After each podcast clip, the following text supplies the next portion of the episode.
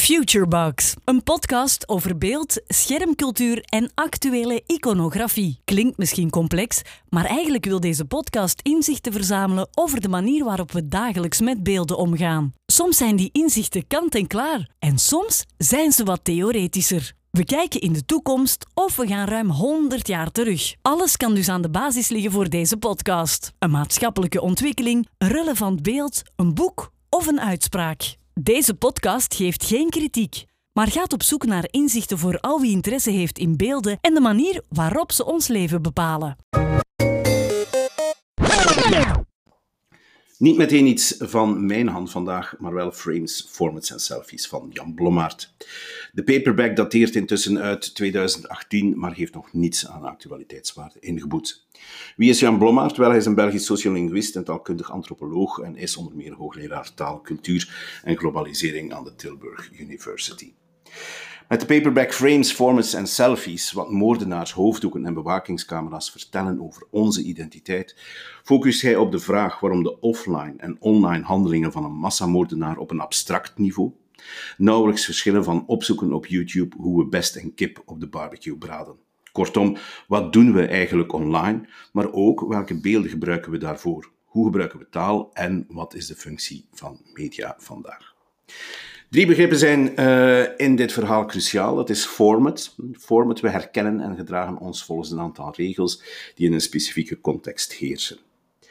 Tweede belangrijk begrip naast format is frame. Het feit dat we allemaal verschillende rollen spelen, afhankelijk van de contexten waarin we ons bevinden. En ten derde is er ook macht. Hoe nagenoeg alle menselijke relaties ook macht inhouden. De manier waarop we een identiteit, een imago of een authenticiteit hebben, is ook een product van machtsrelaties. Deze 3 begrippen, samen met tal van voorbeelden, gebruikt Jan Blommaert om ons online gedrag te duiden. Jan Blommaert doet dat op basis van een aantal opmerkelijke, zo niet schokkende voorbeelden. Ik denk bijvoorbeeld aan wat je zou kunnen noemen de geformateerde moord. We denken dan aan de moorden door adolescenten in de Verenigde Staten op jonge vrouwen.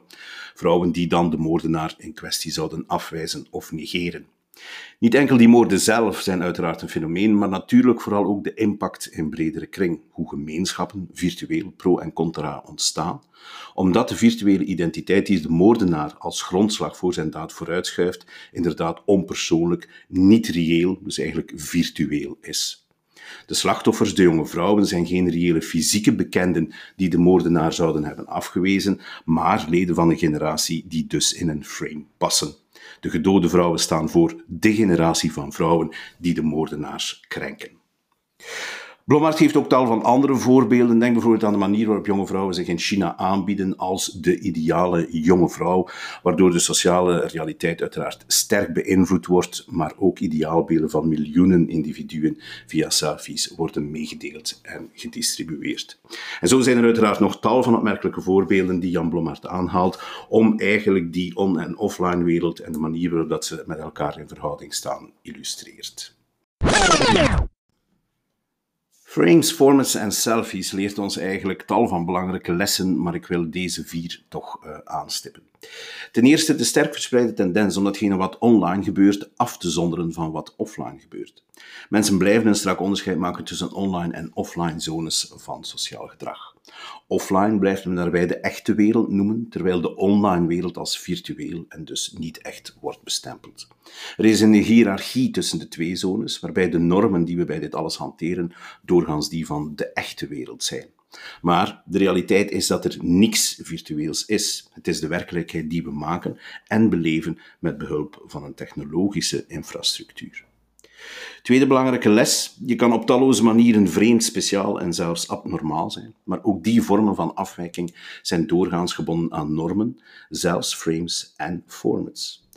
We zijn socialer en gemeenschappelijker dan ooit, ook al denken we, niet zelden via onze selfies, het tegendeel. Maar het zijn geframede en geformateerde selfies die het gemeenschappelijk aspect van de selfie en van onze identiteit in de praktijk brengen.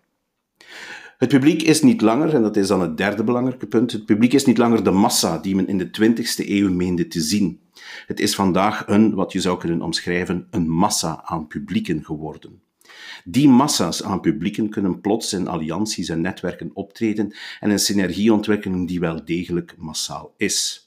Al moeten we ons daarbij de vraag durven stellen, wat bedoelt men met een draagvlak binnen een breed maatschappelijk debat wanneer het om online discussies gaat? En een laatste en vierde belangrijk punt, er hoeft geen tegenspraak te zijn tussen vrijheid en formatering. Individuele expressies van individuele gevoelens kunnen een collectieve vorm aannemen. Dat bewijst deze coronaperiode online ook elke dag. Wanneer het echter gaat om dialoog binnen een veiligheidscontext, wordt het een ander verhaal. En ook dat bewijst deze coronaperiode en de wisselende houdingen ten overstaan van de app die ons allen in relatie tot corona in kaart zou brengen. Als we dus een antwoord formuleren op de vraag waarom de online en offline handelingen van een massamoordenaar op een abstract niveau weliswaar nauwelijks verschillen van het opzoeken op YouTube hoe we best een kip op de barbecue braden, dan is het antwoord even voor de hand liggend als complex. De how-to-cultuur geeft ons vaak een alibi om onszelf te zijn. We framen gedrag, willen het vervolgens graag formateren en smokkelen het binnen in onze identiteit, via een selfie of een afgeleide daarvan. Dus Frames, Formats and Selfies, een must-read vind ik, verkrijgbaar via de lokale boekhandel die uiteraard uw steun hard nodig heeft of via uitgeverij Epo. In de volgende derde episode blik ik terug op de tentoonstelling van Wolfgang Tillmans in Wiels. Ik zal normaal gezien begin april in Wiels een lezing hebben gegeven over zijn werk, maar die notas worden nu omgezet in een podcast. Ik geef 10 duidelijke redenen waarom het werk van Wolfgang Tillmans voor onze tijd zou kunnen betekenen wat The Americans van Robert Frank voor de jaren 50 betekende en The Ballad of Sexual Dependency van Nan Goldin voor de jaren 80 betekende. Meer dan wie ook hebben Frank, Goldin en recent dus ook Tillmans gemeen dat ze niet enkel spreken over de attitudes van een generatie, maar ook over de tijd waarin we leven. Graag dus tot een volgende keer. Tips, ideeën of reacties zijn altijd welkom via mycurrentstateofmind.com. Futurebox, een podcast over beeld, schermcultuur en actuele iconografie. Klinkt misschien complex, maar eigenlijk wil deze podcast inzichten verzamelen over de manier waarop we dagelijks met beelden omgaan. Soms zijn die inzichten kant en klaar en soms zijn ze wat theoretischer. We kijken in de toekomst of we gaan ruim 100 jaar terug. Alles kan dus aan de basis liggen voor deze podcast. Een maatschappelijke ontwikkeling, een relevant beeld, een boek of een uitspraak. Deze podcast geeft geen kritiek, maar gaat op zoek naar inzichten voor al wie interesse heeft in beelden en de manier waarop ze ons leven bepalen.